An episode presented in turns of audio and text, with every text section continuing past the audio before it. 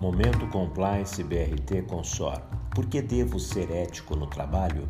No ambiente do trabalho, a ética serve para criar um ambiente harmonioso, com relações sadias e para garantir que todas as regras e normas sociais e da própria instituição sejam cumpridas e respeitadas. No trabalho, ser ético versa sobre princípios fundamentais, é ser comprometido e confiável, honesto, justo, dedicado e tratar a todos com respeito, sejam os próprios colegas, sejam os clientes ou até mesmo a concorrência.